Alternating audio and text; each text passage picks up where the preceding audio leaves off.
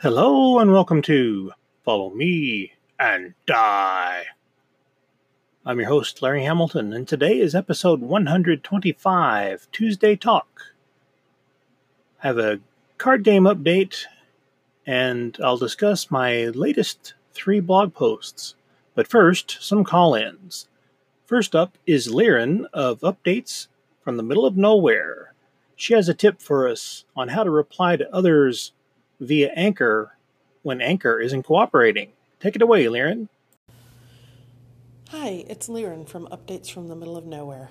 I have discovered that my Anchor on my Android phone does not like to send messages, but if I send those messages from inside of an episode of someone's podcast, they are infinitely more successful than if I try to listen to someone's message to me and then just hit reply. So, maybe to reply to Froth, you could go to Thought Eater and reply from inside an episode.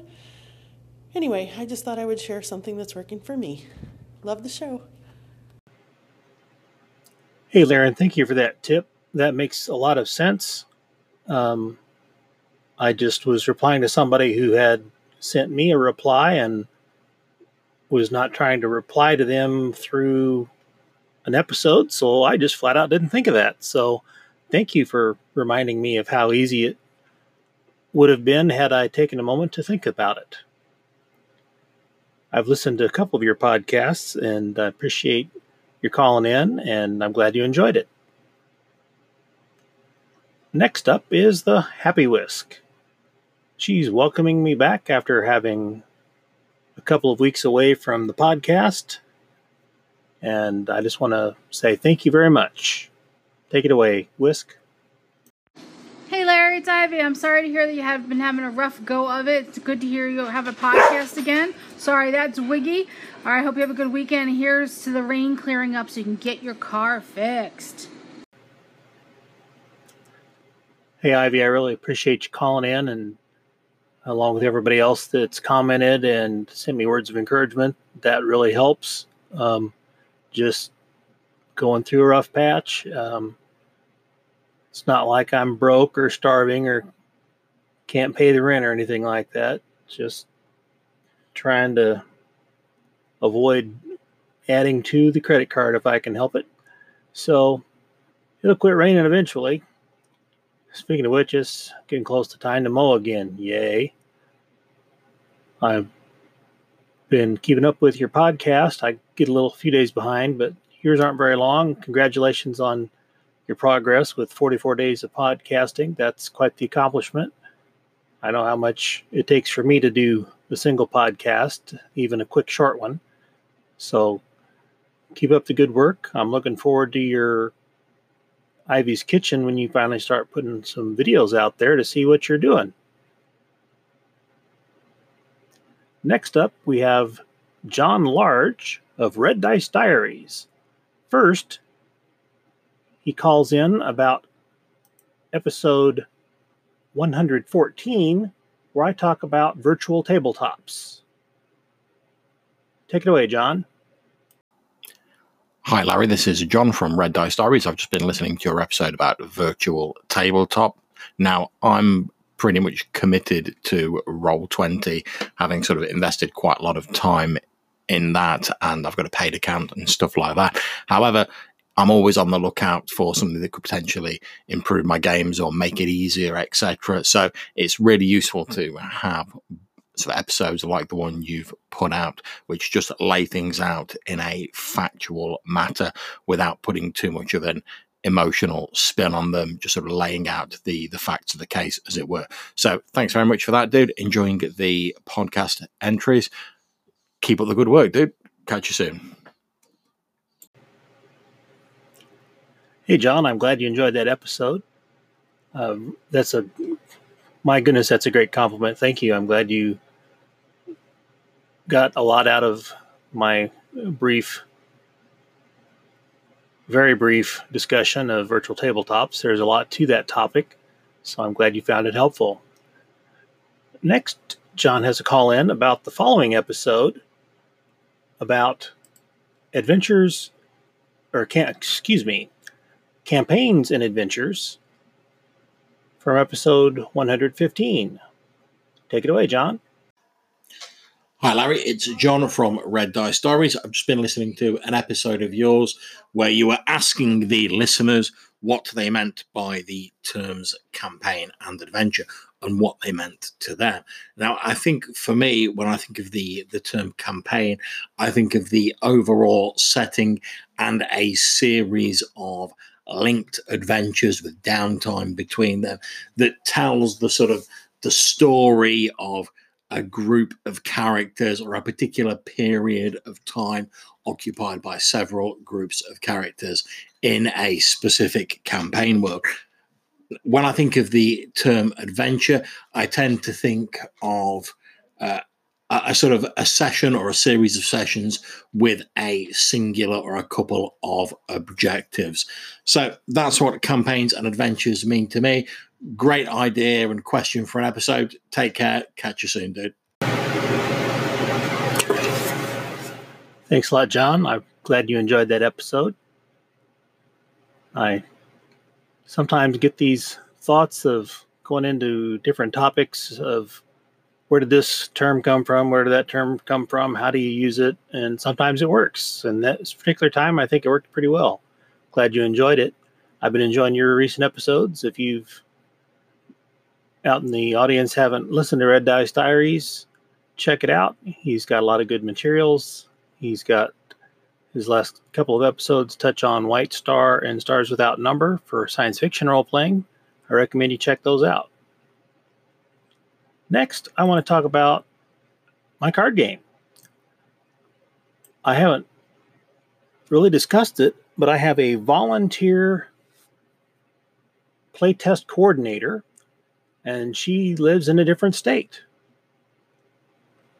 She played a lot of sessions of my card game at GaryCon this year. She's played more than anybody else. I think she may even know the game better than I know it because I'm so focused on making sure people are playing it right and taking notes and stuff. Uh, she was just able to play. Well, she ran the first two play tests at free RPG day at her local game store. She had six people at each session. The second session had five people from the first session plus a new person. Each game lasted about an hour. And they all played my card game rather than any role playing games. They all liked it and several asked if it would be kickstarted without her even having to mention that there was an upcoming Kickstarter. And there was only minor issues. There's a couple aspects of the cards when there's six players at a larger table, making it easier to tell what the cards are from a distance. So I need to think about that, whether it's a shape in a different location or colors or something. And the only other issues were rules clarifications. There's two or three points in the rules that just need a clarification. The the people were able to read my quick start rules and start playing the game and by the time the turn had gone one round around the table, people had it figured out. They were able to refer to a card that I've got six cards in the deck, one for each of the players in a maximum size game that explains what the cards do, and those evidently don't need to change. They're for the young of eye only. I can read it if I hold it up close enough. I'm sure I could have read it fine with my younger eyes. So basically, it means the rules are solid, and my tweaks to the third version of the playtest deck worked, which is very encouraging. and they all liked it and wanted to keep playing it. So that's just awesome. And these were the first games for which I was not present of my card game. So that's even better that people can figure out my game and run it without me having to be there to correct it. So that is very encouraging and makes up for kind of the crappy weekend I had. Uh, and my artist is slowly working on getting some sketches together and wants to get a whole bunch of sketches done so we can go over multiple sketches instead of just one at a time. And so I'm looking forward to having the first round of that ready soon. And as far as I know, we're still on track for sometime in the first quarter, excuse me, sometime in the first half of 2020, launching a Kickstarter. So if you want to get an email notification when that is, you can check below in the show notes. I also indicated I'd talk about my last three blog articles. Today I released one about allergies. I've got allergies to pollen and mold and cats and all that fun stuff. And the last several days, my allergies have been driving me nuts. And it occurred to me dungeons are wet, damp, moldy places. What would happen if a player character had allergies? So I touch on that in that article. I have a few sample tables to give you some ideas. And then a couple days before that, I had an article about circlets of golem control. So in Advanced Dungeons and Dragons, flesh golems, aka Frankenstein's monster, and clay golems, aka the golem from the 1600s in Poland. In the AD&D rules, after each round of combat, there's a chance they go berserk and their master loses control of them. And for some, there's a chance to regain control. For others, you can't. Well, the circlet of golem control allows you to get control of them, as well as allowing you a chance to wrest control from another or be invisible to enemy golems or berserk golems. Check it out. And finally, I had an article about monstrous creatures not slain. I was inspired by this picture from an alligator in Texas that had been stabbed in the head by a knife the first picture I saw, there was no size for reference. And so the knife seemed to be huge. Well, I think it's a steak knife, from what a w- witness was later saying in an article I read. And so it's not a very big alligator for a steak knife to look that big. But it got me to thinking what happens if an adventurer goes out and fights a monster and doesn't kill the monster. Maybe the adventurer gets killed or loses their weapon, and you now have a wounded monster running around. Some ideas for that. So that's what I've been doing the last week. Been pretty busy. Uh, a blog post before Saturday's podcast, and two blog posts between Saturdays and today's podcast. And today's podcast is coming out after 11 o'clock. Part of that is I ended up being stuck at work an hour later than normal, and the sun being up longer, I lost track of what time it was. I've been so used to it being dark that I'm not used to it being like this late, so I didn't realize it was as late as it was.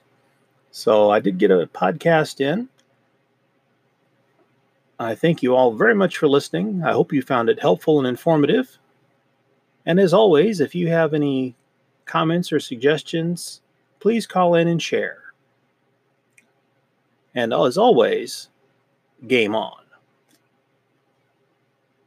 And here's the end blurb. You can find Follow Me and Die at my blog, followmeanddie.com, here on Anchor and the many other places where my podcast is syndicated, Follow Me and Die on YouTube, and you can find me on various sites where you see my social media avatar by the amazing Satine Phoenix. I have a social page on my blog that directs to all my various social media.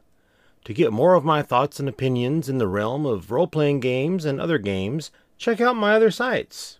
I also contribute to multiverse.world by the new TSR. If you like the podcast and the other things I share online, there are a few ways you can support my efforts. First, tell me and tell others. Just getting out the word is important. Consider backing my Patreon. Patrons get a vote on my next PDF, published on DriveThruRPG. Please check out my RPG related PDFs I'm working on a card game that I hope to kickstart in the first quarter of 2020. You can find the sign up for the announcement mailing list on my blog. I also have a Teespring store where you can get a shirt with my logo, the same one by Satine Phoenix. Thanks for listening, and game on!